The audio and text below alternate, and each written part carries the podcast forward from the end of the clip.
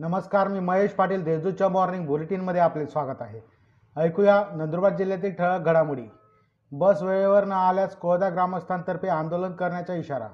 नवापूर ते कोळदा बस वेळेवर येत नाही ठरलेल्या वेळापत्रकानुसार बस स्थानकात बस उपलब्ध राहत नाही. त्यामुळे वेळापत्रकानुसार बस वेळेवर सोडावी या मागणीचे गावकऱ्यांतर्फे निवेदन दिले. यावेळी संतप्त ग्रामस्थांतर्फे आंदोलन करण्याचा इशारा देण्यात आला. विक्रम येथील शेतकऱ्याची साडेनऊ लाखात फसवणूक. शेतात लागवड केलेल्या मिरची वाणाची रोपे लागवडीनंतर उत्पादित झालेले मिरची मार्केटमध्ये विक्रीसाठी घेऊन गेलेले गौरी मिरची नसल्याचे व्यापाऱ्यांनी सांगितले. त्यामुळे विक्रांतच्या शेतकऱ्याची गौरी मिर मिरची वाण असल्याचे सांगून तब्बल साडेनऊ लाखात फसवणूक झाल्याप्रकरणी वाण उत्पादित करणाऱ्या कंपनीविरुद्ध नंदुरबार तालुका पोलीस ठाण्यात गुन्हा दाखल करण्यात आला आहे.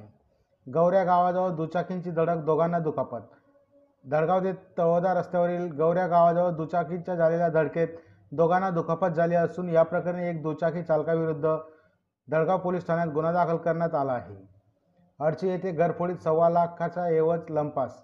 नंदुरबार तालुक्यातील अडची येथे चोरट्यांनी बंद घराचे कुलूप तोडून रोकडसह दागिने असा एक लाख पंधरा हजाराचा एवज लंपास केल्याची घटना घडली आहे.